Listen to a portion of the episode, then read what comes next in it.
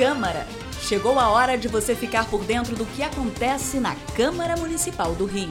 Minuto Câmara, um giro pelo Legislativo Carioca. A Câmara do Rio acaba de aprovar um projeto de lei que proíbe a exaltação a escravocratas e eugenistas através de monumentos públicos. A proposta veda homenagens a pessoas que tenham realizado atos racistas contra os direitos humanos e também de liberdade religiosa.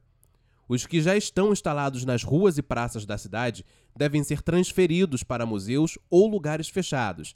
Além disso, eles terão que estar acompanhadas de informações sobre a obra e o personagem. Uma das autoras do projeto, a vereadora Mônica Benício, explicou que esta é uma proposta cheia de simbolismo. Eu gostaria apenas de reafirmar a importância que essa casa tem hoje ao dizer sim à aprovação desse projeto, porque a gente vive num país que não faz reparação histórica sobre esse período da nossa história, que ele é extremamente importante para entendermos a respeito de qual identidade é essa do Brasil, mas principalmente sobre que postura tomamos hoje para pensarmos que Brasil queremos ter daqui para frente. O ex-vereador Chico Alencar também assina a autoria da proposta que foi levada para a segunda discussão, que agora segue para a sanção ou veto do prefeito Eduardo Paes.